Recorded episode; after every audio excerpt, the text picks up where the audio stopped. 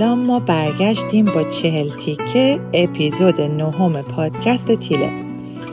تو این قسمت هم مثل تمام قسمت های دیگه سعیمون رو کردیم که کار جذاب و شنیدنی براتون بسازیم. قضاوتش باشه به عهده شما. امیدواریم انقدر کیف بکنین که دلتون بخواد ما رو به همه دوست آشناهاتون معرفی بکنین. یه خواهش کوچولو داشتم از طرف تمام اعضای تیله. و اون اینکه لطف بکنین و برای ما کامنت بذارین. حالا یا توی صفحه اینستاگراممون که به همین اسم یعنی تیله پادکست فعاله یا توی هر کدوم از پادگیرایی که از طریقش به ما گوش می‌کنین. اینجوری هم به ما دلگرمی میدین هم کمکمون می‌کنین که اگر کمی کاستی وجود داره برطرفش بکنیم خب اجازه بدید مطالبی که قراره توی این اپیزود بشنوید و بهتون معرفی کنم. محله نوشته امی آذر مشاغل سنم قیایی فرشته سنگی شیرین جلوه بیقراری نوال شریفی و نامه نوشته مژگان ابتهی. امیدوارم از شنیدنشون لذت ببرین.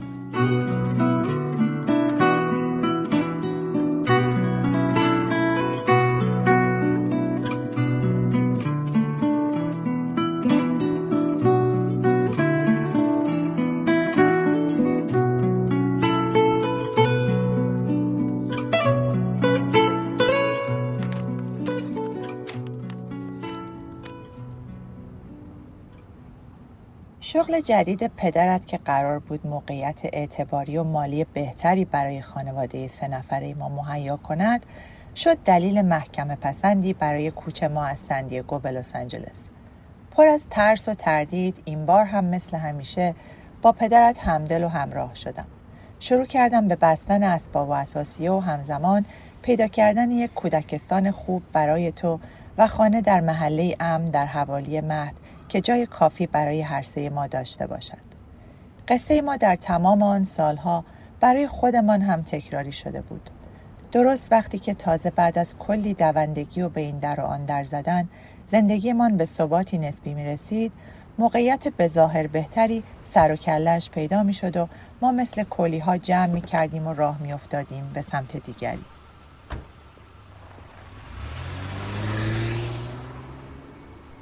مرحله بعد از پسند کردن اینترنتی خانه ها بازدید در محل بود و این یعنی ساعتها رانندگی در اتوبان پهن و بیسایه 405 و دارالمجانین 101 ترافیک روزها و تصادفات و مسیرهای انحرافی شبها به قصد پلسازی و آسفالت کردن بزرگراهها همیشه قافلگیرمان می‌کرد. تنها راه تحمل دشواری مسیرها در آن روزها گوش دادن به تو بود و موسیقی برای رسیدن به غرب لس آنجلس باید فرودگاه محلی جانوین و فرودگاه بین المللی الیکس را رد می کردیم. تماشای پرواز هواپیماها در نزدیکترین ارتفاع امن نزدیک به زمین درست از بالای سرمان برایت دیدنی ترین اتفاق مسیر بود. ما سه نفر عمود بر بدنه تیاره ها و بالهای بازشان از زیر سایهشان میگذشتیم و دور می شدیم. تو سر میچرخاندی نگاهی به عقب میانداختی و با هیجان می‌گفتی امی نشست نشست از ماشین ها که سبقت می گرفتیم و پشت سرشان میگذاشتیم چنان ابراز شادی می کردی که انگار ما برنده بزرگترین مسابقه دنیا شده ایم. آنقدر می پرسیدی و می شمردی و می خاندی تا پلکایت سنگین می شد و روی هم می افتاد. تورهای بازدید از خانه های جدید برایت جذاب بود. خانه های دو طبقه را بیشتر دوست داشتی. خانه هایی که می توانستی قوانین فیزیک و جاذبه را با ول کردن اسباب بازی ها و لباس هایت از بالای پله های طبقه دوم به محک آزمایش بگذاری و کشف کنی. خانه های با ترجیحاً یک کمد اتاقی بزرگ که فضای کافی برای قایم موشک بازی تو دوستانت داشته باشد. بالاخره بعد از هفته ها جستجو جنوب بولوار دراز ونچورا که از دل شهرهای زیادی میگذشت پشت به جاده مال هلند انتهای کوچه سربالایی و بنبست که اسمش بود تپه گچی خانه شکار کردیم.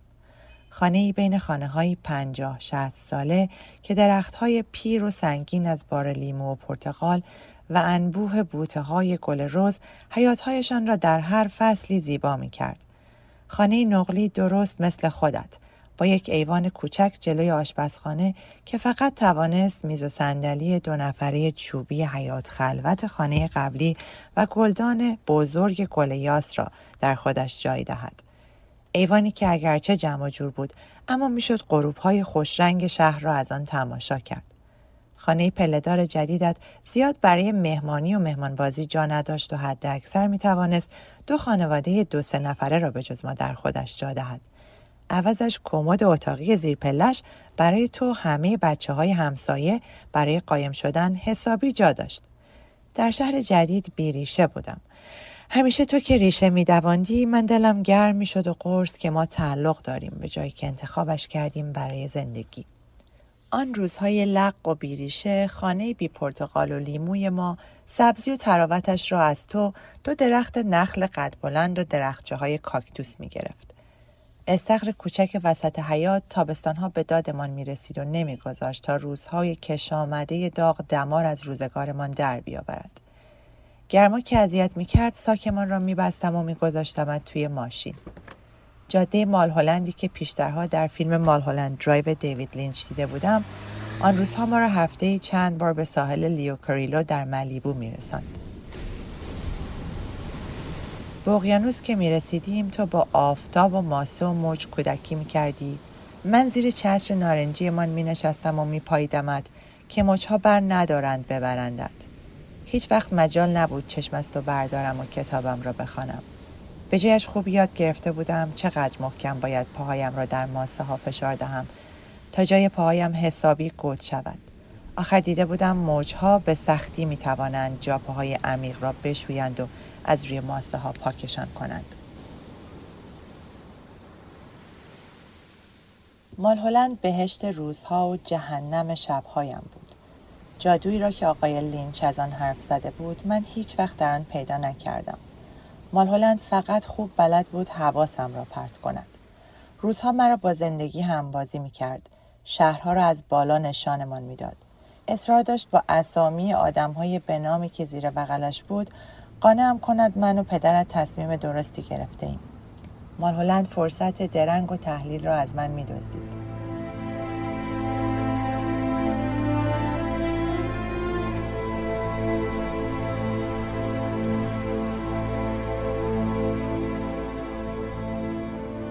شبها در راه برگشت به خانه وقتی چشمهای تو خواب موجهای بلندی را که از رویشان میپریدیم می‌دیدند مال هلند بی نور و خورشید به غریبیم دامن می‌زد.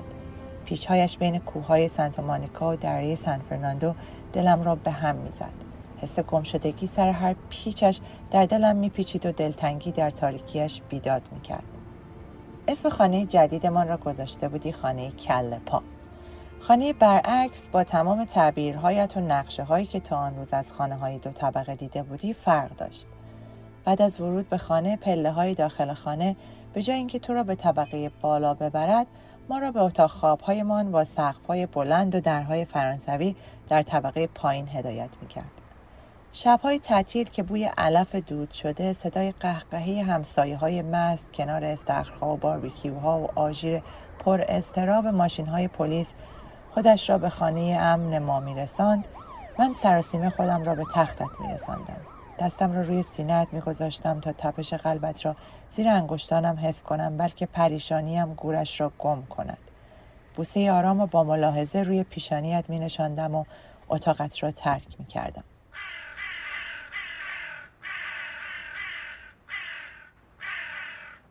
من پاییز آن سال در دانشکده علوم و ارتباطات انسانی پیرس دوباره دانشجو شدم و تو کودکستانی.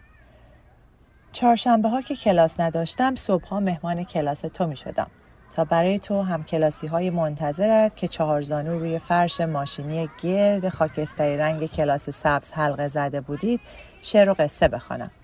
تا بخوانم و شما کودکستانی ها نگاهتان پر شود از شوق. ذهنتان میل کند به سوال و جستجوی جواب. بعد با اشتیاق دست بلند کنید و قشنگترین سوالهای دنیا را بپرسید و من باز امیدوار شوم به فردا و آینده. بعد از چند ماه شدم عکاس داوطلب خانه دومت. با دوربین عکاسی پدرت همراهتان می شدم من هم می شدم رفیق گردش های تفریحی و علمی شما به مزارع ذرت و کدو تنبل. به استبل ها و دریاچه های طبیعی اطراف و موزه های شهر فرشته ها. می آمدم تا از حیرت و کشفتان بی مهارت عکس بگیرم و آموزش جاری را چخ چخ ثبت کنم.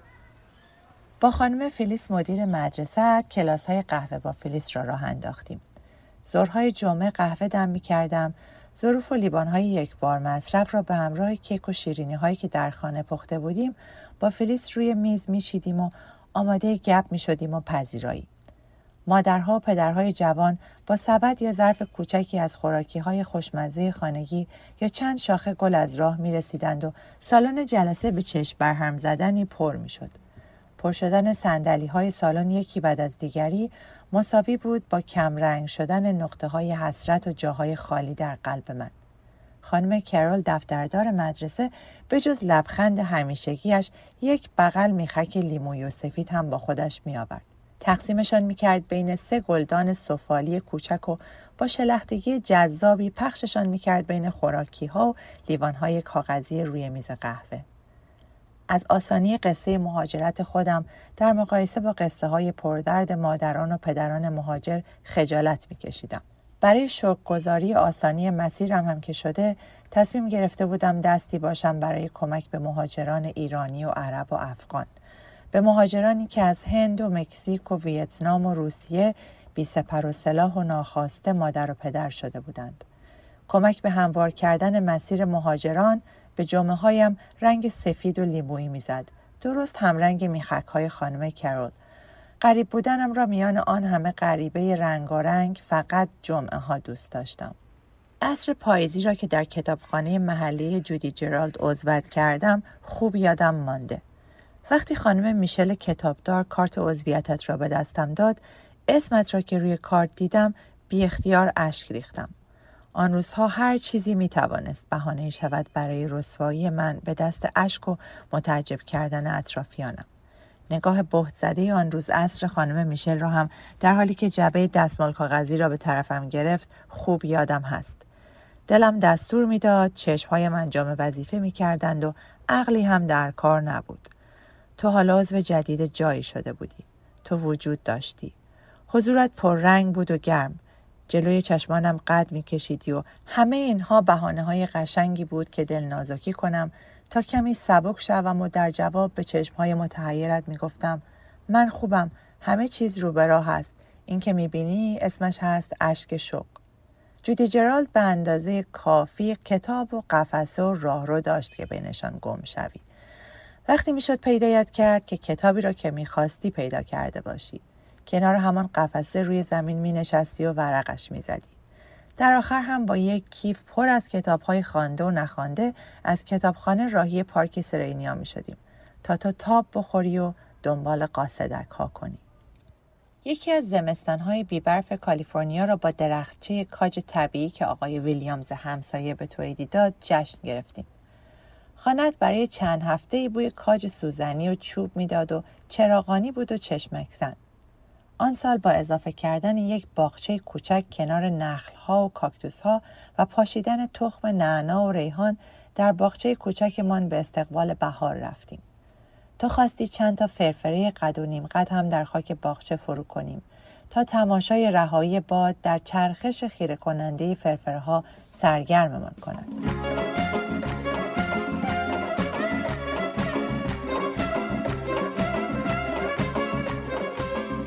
یکی دو روز قبل از نوروز از رسول آقا گوشتی Woodland Hills Market ماهی سفید میخریدیم و سبزی پلو سبزی کوکو. از Trader Joe's سر خیابان Corbin سنبل بنفش از Elat Market اسباب هفت‌سین و از قنادی تارزانا شیرینی نخودچی. همیشه از قلکت چند سکه برای سین هفتم سفره به من قرض می‌دادی و با هم تخم مرغ رنگ می‌کردیم. بهار اومد گلا دونه دونه باشو بهار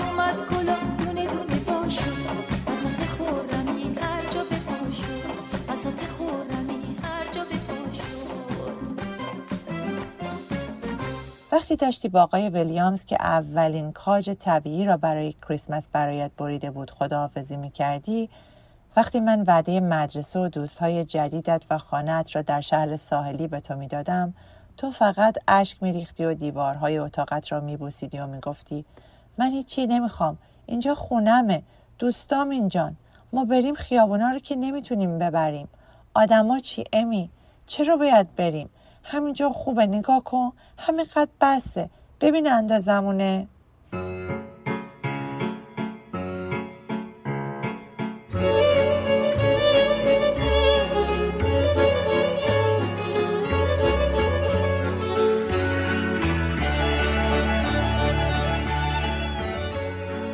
پسرکم نور چشمم. راست می‌گفتی. توالی آن کوچ ها و تعقیب تمام به ظاهر فرصت ها و موقعیت ها نه برای پول بود نه اعتبار و نه گشاد کردن جایمان خانه هایمان همیشه در هر شهر و محله جای کافی برای هر سه ما داشتند و امن بودند آن سالها دنبال چیز دیگری می گشتم. دنبال هویتی که فکر می کردم مهاجرت که کردم جا گذاشتمش. هویتی که من بودم. تو بودی و پدرت بود. هویت اصیلی که هیچ وقت گم نشده بود. هر روز راهش می بردیم و زندگیش می کردیم. سالها طول کشید تا درسی را که در جابجایی آن سال تمام سعی کودکانت را کردی یادم بدهی یاد بگیرم. ما آدم ها هستیم که به خانه ها، محله ها و شهرها هویت می دهیم. زندگی می کنیم، تاریخ و خاطره می سازیم و از خودمان رد پا به جا می گذاریم. خوابای تو بهار پاییزای تبدار بوی زمستونا گنجشگاه و چیکای مستونا. مسای خیابون خنده های پرسون آتیشای قلیون شرابای کنه تاکستونا. همه یه چیز گفتن خوندن ره رفتن. تو گوش هر دلی جز یک دلونم بود. شغلهای ایرانی. مدت ها بود که با خودم فکر می‌کردم یک تعداد شغل وجود داره که فقط انسان ساکن ایران با اون آشنایی داره و تا اونجایی که من می‌دونم در هیچ کجای جهان چنین مشاغلی تعریف نشده. شغلایی مثل نمکی، دلاک خانوم، عرق فروش، فیلمی، ماهواره یا نصاب دیش و نصاب پرده بکارت و هجاببان در اینجا می‌خوام تعریف شخصی خودم را از این مشاغل عجیب بکنم و طبیعتا چون سالهاست که در ایران نیستم با نصاب پرده بکارت و هجاببان برخورد شخصی نداشتم. و به همین دلیل این مهم رو به دیگرانی میسپرم که چنین تجربه ای دارم نمکی.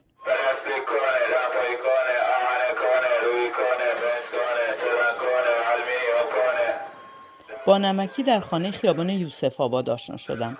نمکی فردی بود که وقت و بی وقت یا بهتر بگویم اکثر اوقات بی وقت درست موقعی که چشم ها در حال بسته شدن یا به زور در حال باز شدن بود زیر پنجرت می اومد و فریاد می کشید نمکیه نون خشکیه بدو و چون کسی نمیدوید با صدای بلندتر و گوشخراشتری فریادش رو تکرار می کرد. من تا مدت ها نمی‌دونستم این شخص کیه و چرا تا خوابم می‌بره میاد و جیغ می‌زنه.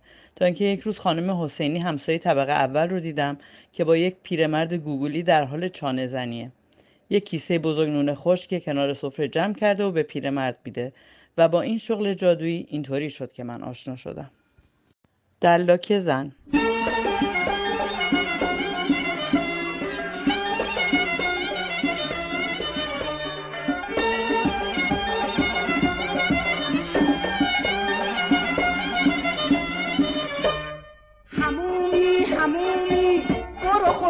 بیا. حدیث سر رخجم بذار. تو سر سرم سرما میشه. ترسم که آخر با دعوام بشه. ماجرای آشنایی من با دلاک زن در خیابون جمهوری برمیگرده به سال 78 که من مترجم مونیکا خبرنگار لهستانی بودم که برای انتخابات مجلس به تهران اومده بود. و به جای خبرنگاری با مهمانی شبانه تهران اسکی در برف توپ دیزین و نونخامه های خیابون انقلاب آشنا شده بود و من دیدم حیف یه هموم بیرونی با هم نریم. در اون سالها حمام جمع شده بود و پس از تحقیق بیشمار به حمام نمره‌ای با دلاک خانم بسنده کردیم و همه اعتباری که برای ایرانی آریایی جمع کرده بودم رو در یک روز به باد دادم. بگذریم. من و مونیکا در همامی که کنار آینش ناخون افتاده بود با مایه دو تیکه منتظر دلاک بودیم. که ناگهان در باز شد و خانم مسنی با شورت قرمز و موهایی که نیمی از اون سفید و نیم دیگرش حنا بسته بود برای ارائه خدمات بهداشتی وی آی پی به مهمان خارجی وارد شد. من هم ترسیده بودم. هم نیشم رو به خنده باز کرده بودم که ناگهان دلاک بانو کلم رو در دست گرفت و در حالی که خودش بالای سکو ایستاده بود شروع به شستن کرد و با هر تکان پستانهای آویزونش مثل کیسه شن به سر و صورتم می‌خورد. و من بی خدا در حالی که خنده جایش رو به بغض زاده بود چند هزار سلوات نصب کردم که وقتی از دست دلاک بانو رها شدم ادا کنم. ولی وقتی نوبت به مونیکا رسید انقدر صحنه سورئال و خندهدار بود که فراموش کردم نظرم رو ادا کنم. داشتم از لابلای بخار هموم قرمزی موی دلاک رو می‌دیدم و صدای خوردن پستانهایش رو به سر و صورت مونیکا میشنیدم. عرق فروش. تگوز کوکاش مارکریتان بروی بروی. تگوز کوکاش نامستان بروی بروی. هرچی میتاچی می‌رسی کیس کویار من. بار بار من بار بار من. یارچی میتاچی می‌رسی کیس کویار من.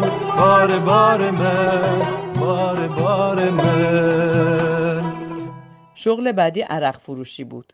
عرق فروش ها برادران مسیحی ما بودند که به امر خطیر تولید عرقسگی و رساندنش به هموطنان مسلمان مشغول بودند. برادر عرق فروش ما اسمش جوزف بود که بر سر مادر مسیحی خودش چادر می‌کرد و برای فروش عرق به یک منزل امن می‌رفت تا کسی مشکوک نشه. روزی که جوزف فوت کرد ایران نبودم اما در فهرست خانواده های ازادار اسامی افرادی از فامیل و دوستان رو می‌شد دید. حتی شنیدم یکی از دوستان سه روز پس از فوت جوزف به خونش زنگ زده بود و ضمن عرض تسلیت به پسر مرحوم جوزف از اون پرسیده بود که آیا می‌خواد راه پدرش رو ادامه بده؟ که پسر جوزف گفته بود ما هنوز پدر رو خاک سپاری نکردیم. به محض خاک سپاری در موردش فکر می‌کنم. فیلمی.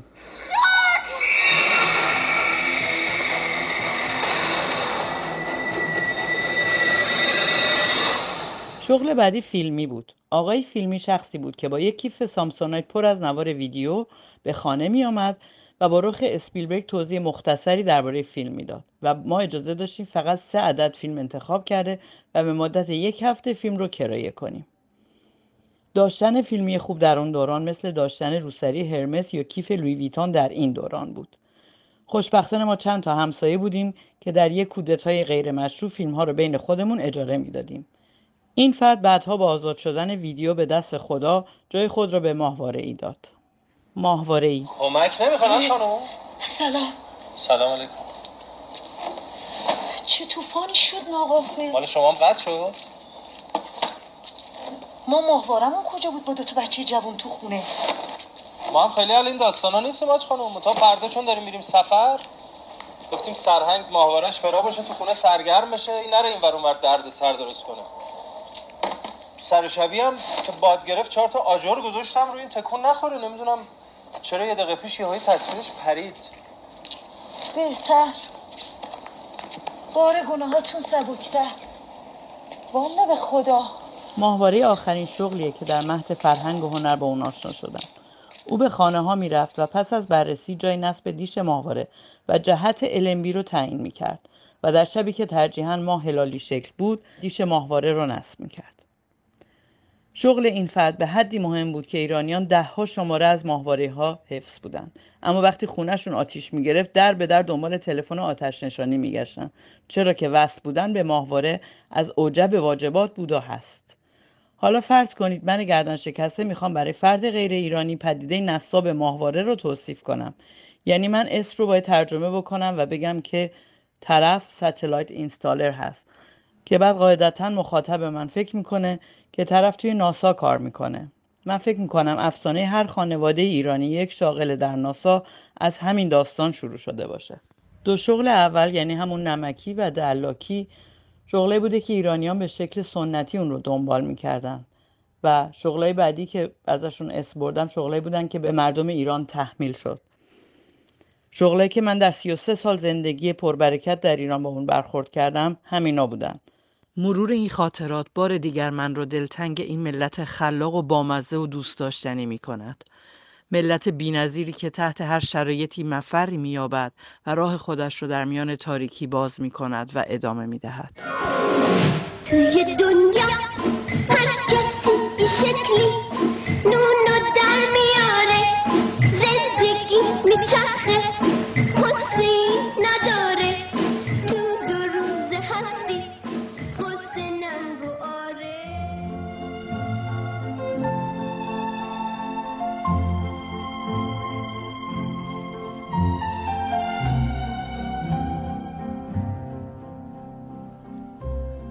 یکی از آن سه بچه فرشته سنگی را بیشتر از بقیه دوست داشتم خانم عزیز.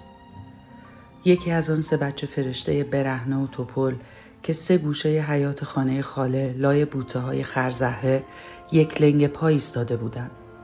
با یک دست جلو آورده و کف دست رو به بالا و دست دیگرشان با کمی فاصله از بدن و آرنجی خم شده رو به پایین.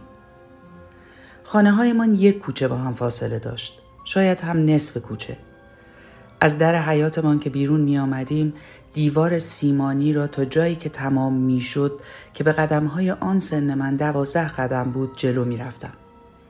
بعد می پیچیدم طرف دستی که با آن نمی نوشتم. کوچه سربالایی را که 25 قدم بود بالا می رفتم و می رسیدم به تاکسی سرویس سوهیل که همیشه چند مرد روی پله جلوی در شیشه آن نشسته بودند. بلند بلند حرف می زدند و می خندیدند. سیگار می کشیدند و تخمه آفتابگردان می شکستند. خانه خاله همان روبرو بود. خانه دو طبقه ای سر نبش. تابستانها از لنگه کوچک در پارکینگ که آبی رنگ بود تو می رفتیم و زمستانها از در ساختمان که شیشه ای بود و روی شیشه ها نرده های آهنی داشت. چه تابستان ها که از در حیات تو می رفتیم و چه پاییز و زمستان که از در بالایی هفته ای سه چهار شب را با هم می گذراندیم. زمستان ها از چشمانداز ویدیو کلوپ محله فیلم کرایه می کردیم. زلزله، آسمان خراش جهنمی، هفت دلاور، مردان خشن، بی نظم منظم. روی مبل های مخمل سبز ولو می شدیم و از تلویزیون گروندیکو با ویدیوی تی 7 فیلم تماشا می کردیم و پرتقال و نارنگی می خوردیم. حیات سه گوشه بود و دور تا دورش انبوهی از بوته های گل و درخت های میوه. تابستان ها اول روی سندلی های آهنی باقی که وسط آن جنگل کوچک روی موزاییک ها چیده بودن می نشستیم. شربت سکنجبین می نوشیدیم. سکنجبین های خاله سبز رنگ بود. بزرگترها که بحث سیاسیشان گل میانداخت با نوک قاشق دمدراز شربتخوری یخها را آرام هم می‌زدم و محو تماشای منظره جادویی چرخیدن یخها میان موج سبز شربت که آهسته آهسته با آب مخلوط می‌شد و رنگ میباخت می‌شدم. لیوان شربت را که تا ته سر می کشیدم دسته های صندلی آهنی را می گرفتم و در انتظار تشر مادر محکم خودم را با صندلی به عقب و جلو تاب می دادم. ده نکن بچه میافتی از پشت. و بعد خاله که وساطت می کرد و اجازه رسمی برای گشت و گذار در باغچه صادر می شد. دعواش نکن خب حوصلش سر رفته. خاله پاشو ببین درخت انجیرمون امسال چند تا میوه داده. از اون آلبالوام بخور که همین روزا می‌خوام همشون رو مربا کنم. از هفته دیگه شربت آلبالو داریم.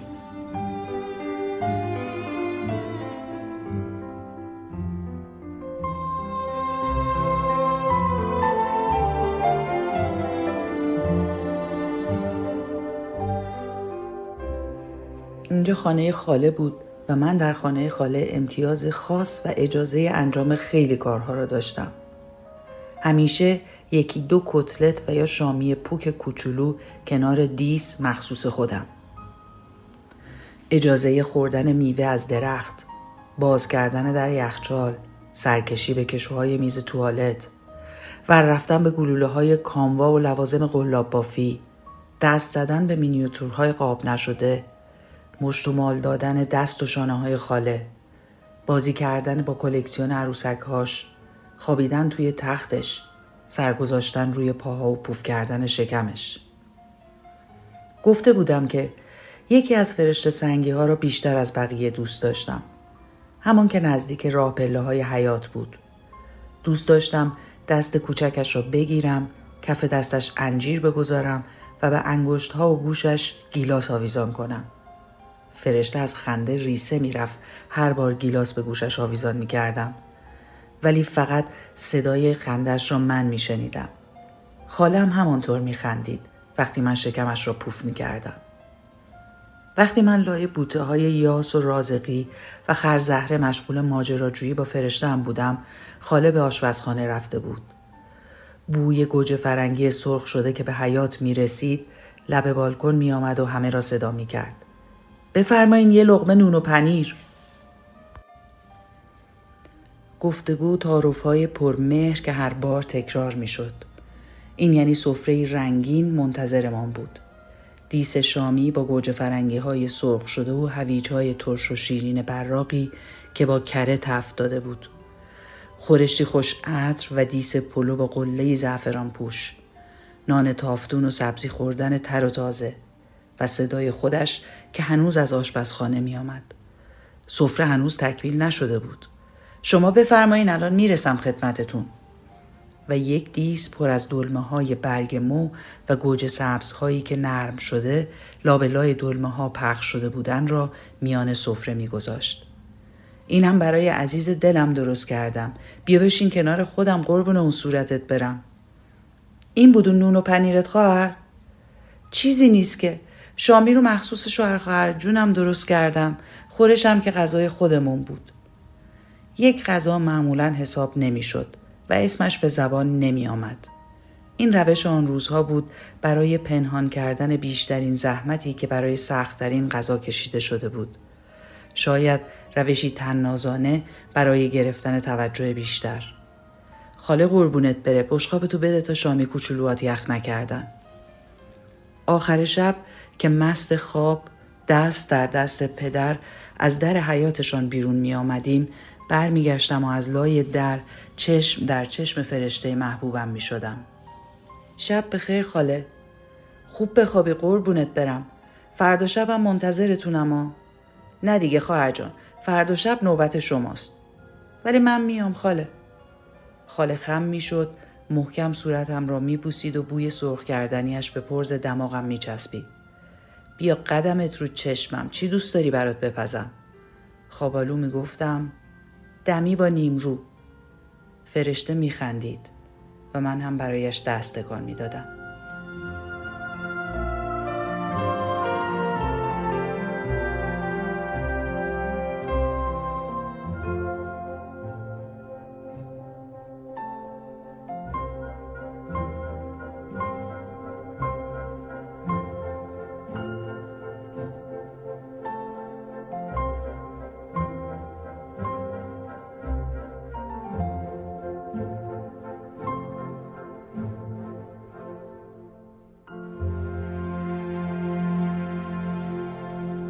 کلاس اقیانوس ساعت چهار و بیست دقیقه بعد از ظهر است.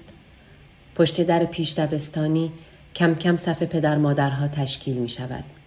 وقتی به صف کلاس دخترو می رسم نفر چهارمم. همیشه یا چهارمم یا پنجم. نفر اول معمولا مادرمون بکست که باید پسرش را بگیرد و بدود سمت اتوبوسی که به سمت خانه های بالای تپه می رود. همان جایی که شهرک مهاجران است. همه رعایتش را می کنند.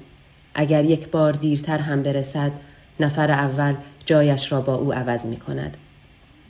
نفر دوم مادر گابریلا اهل مولداوی که از ترس جنگ اوکراین دست دخترش را گرفته و به ایتالیا آمده است.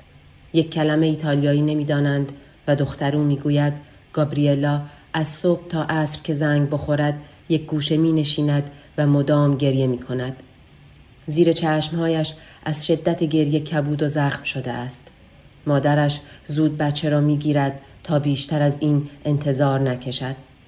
نفر سوم مادر آندرای رومانیایی است و نقش مترجم را برای مادران مولداو بازی می کند. معمولا نزدیک آنها می ایستد تا اگر نیازی به ترجمه بود کنارشان باشد پا به ما هست و نگران که بعد از زایمانش مادر گابریلا و لئون از پس خودشان برمی آیند یا نه. می‌پرسم آندرا با معلم جدید اوضاعش خوبه؟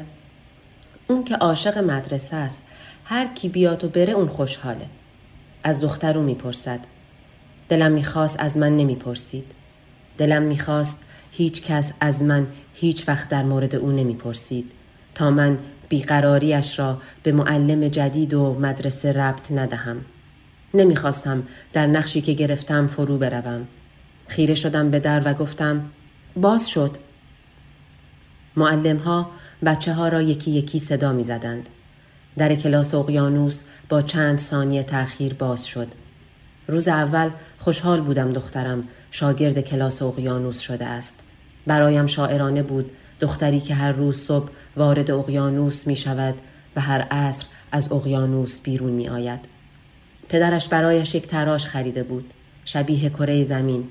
دختر او را روی پایش نشانده بود و یکی یکی اقیانوس ها را نشانش داده بود. انگشت اشارش را گذاشته بود روی ایران و گفته بود نگاه کن من و مادرت از اون طرف آبها میایم. نمی‌دانستم. یک روز باز و بسته شدن در اقیانوس مرا تا سرحد جنون مسترب می کند. یک لخته بزرگ خون از تنم سر خورد پایین. چرا این خون ریزی قطع نمی شود؟ از شدت استراب هورمونهایم به هم ریخته شدند. ماهی های اقیانوس بیرون آمدند. مومبوکو و مادرش دوان دوان رفتند. گابریلا با گریه رسید و مادر آندرا به رومانیایی چیزهایی به او گفت تا آرامش کند. دختر خودش هم نقاشی به دست و خندان آمد بیرون. نوبت به من رسید. معلم دخترو من را صدا کرد و گفت می‌تونم خواهش کنم بیاین داخل بشینید؟ بچه ها که رفتن من با شما چند دقیقه کار دارم. پاهایم یخ کردند. منتظر این روز بودم. می‌دانستم صدایم می کند. خودم را از جلوی در کشیدم کنار که پشت سری بچهش را بگیرد. فهمیده بودم بیقراری هایم برای ایران کار دست بچه داده است. بله بله حتما. دخترو دستش را سران توی دستم و رفتیم انتهای راه رو. روی نیمکت کوچکی که زیر جالباسی بود نشستیم. مدام می‌پرسید چرا اومدی تو؟ چی شده؟ خانم معلم بهت چی گفت؟ دلم می‌خواست صف پدر مادرها هیچ وقت تمام نشود. می‌خواستم همانجا بمانم. داخل مدرسه دخترو که از صبح تا عصر 20 بار از خودم می‌پرسم یعنی الان حالش خوبه؟ الان تو خوابگاه میخوابه؟ راحت دستشویی میره؟ تنهایی می‌تونه شورتشو بالا بکشه؟ می‌خواستم آنجایی که اجازه نداشتم واردش بشوم را خوب ببینم. اما استراب لعنتی نمیگذاشت مدرسه و راهروهایش را برانداز کنم. نمیگذاشت دخترو را آنجا تصور کنم. راهروهای مدرسه را با دبستان خودم مقایسه کردم. مامان عکسم رو دیدی؟ از زیر چشم با موهای ژولیده و یخه کج به دوربین نگاه کرده بود. انگار چند ثانیه قبلتر یکی به زور نگهش داشته بود تا تکان نخورد. به اسمها و عکسهای بچه ها نگاه کردم که هر کدام زیر رخت آویز خودشان چسبانده شده بود. چشمم به اسم ماریا خورد. دو عکس آن طرفتر از عکس خودش. همان که دائم با هم درگیر می شوند. به صورت گرد و سفیدش خیره شدم. به لبخند معصومانش. چطور با این قیافه معصوم آنجور وحشیانه صورت بچم را چنگ می‌زند پرسیدم چیزی شده؟ کاری کردی؟ با سر تایید کرد بله اما نخواست چیزی بگوید خودم می‌دانستم چیزی شده وقتی شب تا صبح 20 بار از خواب میپرد قطعا اوضاع خیلی خراب است. وقتی از صبح تا شب کاری به کارش ندارم و به حال خودش رهایش کردم. حرف را عوض کرد. چی آوردی بخورم؟ به عادت هر روز برایش اسرانه برده بودم. به جای بیسکویت و شکلات فلفل دلمه رنگی قاچ کرده بودم با سیب و بادام و یک تکه پنیر بزرگ. با خودم فکر کرده بودم شاید اگر شیرینی کمتر بخورد آرامتر شود. ظرف خوراکی را دادم دستش. گفت شاید کاری باد نداره. می‌خواست از زیر بار جواب دادن فرار کند. معلم آمد. بلند شدم. مدتی این خانم کوچولو خیلی خرابکاری می‌کنه امروز سر نهار با ماریا با هم درگیر شدند و دست ماریا رو بدجوری گاز گرفت برای همین خواستم حتما با شما حرف بزنم همان لحظه به دخترو نگاه کردم که نشسته بود و فلفل دلمه زردش را بی توجه به ما می جوید. می دانستم گوشش پیش ماست.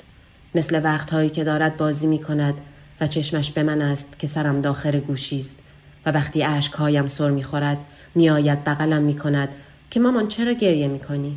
زیر لب می گویم بیشرف ها و در جا می گوید مامان حرف بدی زدی یا؟ انگار مخاطب گفتگو من نبودم. دخترو بود و خانم معلم می‌خواست غیر مستقیم او را محاکمه کند. معلم نگاهی به ظرف خوراکی انداخت. با خودم فکر کردم چه خوب که چنین ظرفی چیدم. حداقل نشان دادم از آن مادرهای شلخته نیستم. قدم را کوتاه کردم اندازه دخترو. می‌خواستم به چشمانش نگاه کنم. معلم حرف می‌زد با لحنی آرام و قاطع. از همان لحنهایی که در کتابهای فرزند پروری می‌خواهند یادت بدهند که در رفتار با بچهت قاطع باش. زن مهربانی است و می‌دانم وقتی صدایش در آمده یعنی اوضاع خیلی خراب است. خودم می‌دانم اوضاع به هم ریخته من مستقیم روی او تاثیر گذاشته است. کنترلم کامل از دست خودم در رفته. از صبح تا شب روی کاناپه افتادم و زار می‌زنم. می‌دانم بچه مسترب شده. می‌دانم حالش ناخوش است اما نمی‌توانم کاری کنم مثل یک تکه گوشت افتادم و گوشی به دست صحنه های مردن مردم را 20 بار نگاه می کنم و خشمگین و خشمگین تر می شوم.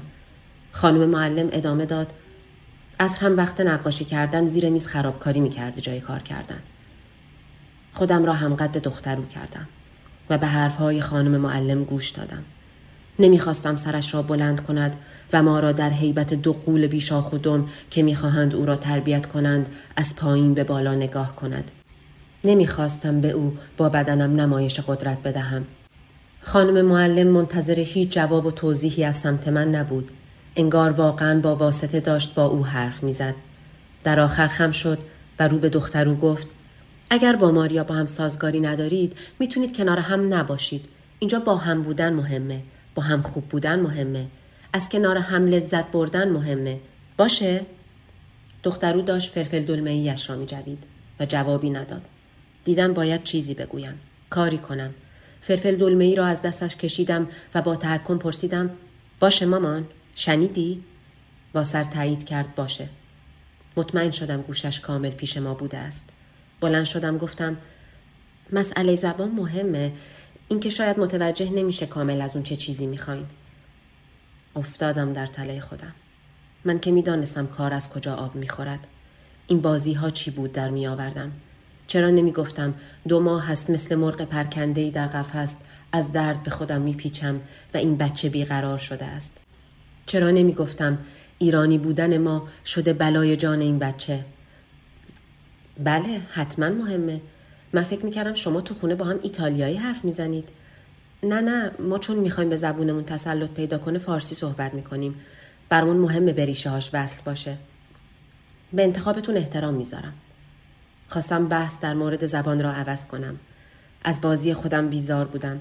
پرسیدم به نظرتون مشکل استراب نداره؟ حتما داره.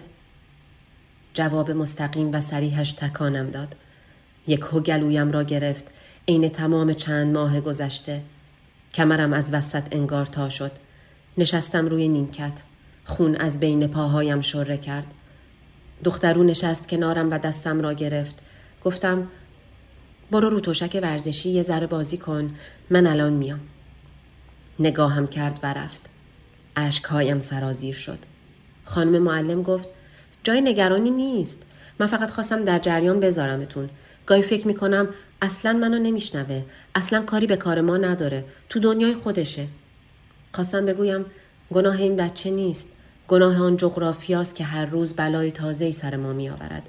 و من طوری به هم ریختم که دو ماه هست به خون ریزی افتادم. چشمانم دو دو می‌زند و این بچه بیقرار شده است. هر روز یک مصیبت تازه روی سر ما آوار می شود.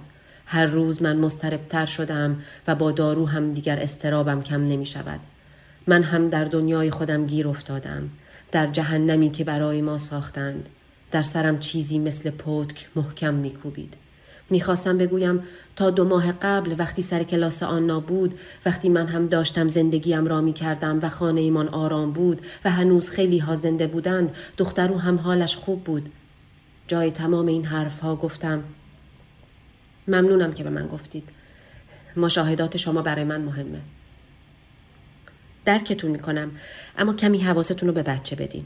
سال اول مدرسه خیلی مهمه. بچه به حضور شما احتیاج داره. من که چیزی نگفته بودم. چه چیزی را درک کرده بود؟ با خودم گفتم کیست که نداند آنجا چه خبر است؟ تشکر کردم. دست کوچک دختر او را گرفتم و رفتیم. بیرون مدرسه قلبم نامنظم می‌زد.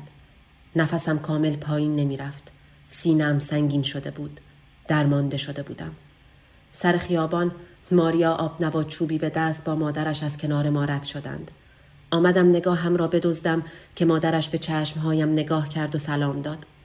من هم سلام کردم و رفتیم. آخ سینم انگار دارد میپکد با تکنیک چهار پنج شش سعی کردم نفس بکشم. خودم را آرام کنم.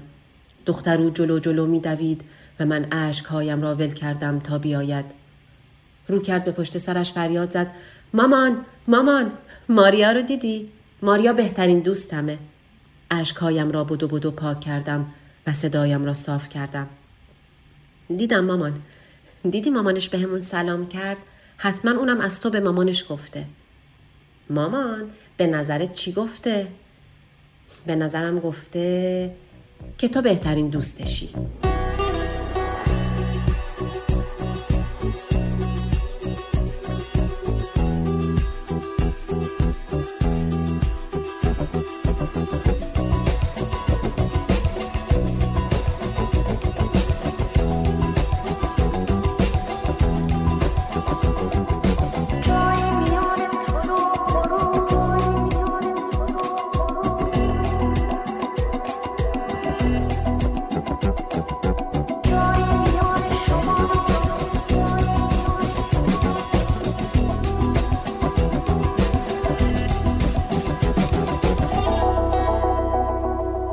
گفته بودی این آخرین سهم من از سلام با توست. آخرین سهم. همین برای من کافی است که خیال کنم از تو سهمی داشتم.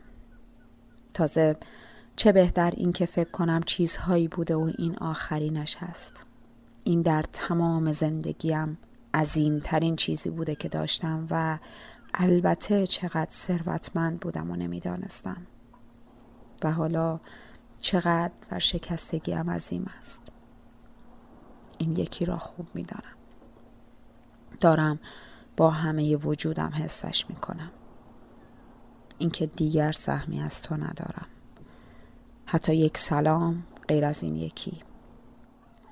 تو تا به حال برای کسی نامه نوشتی؟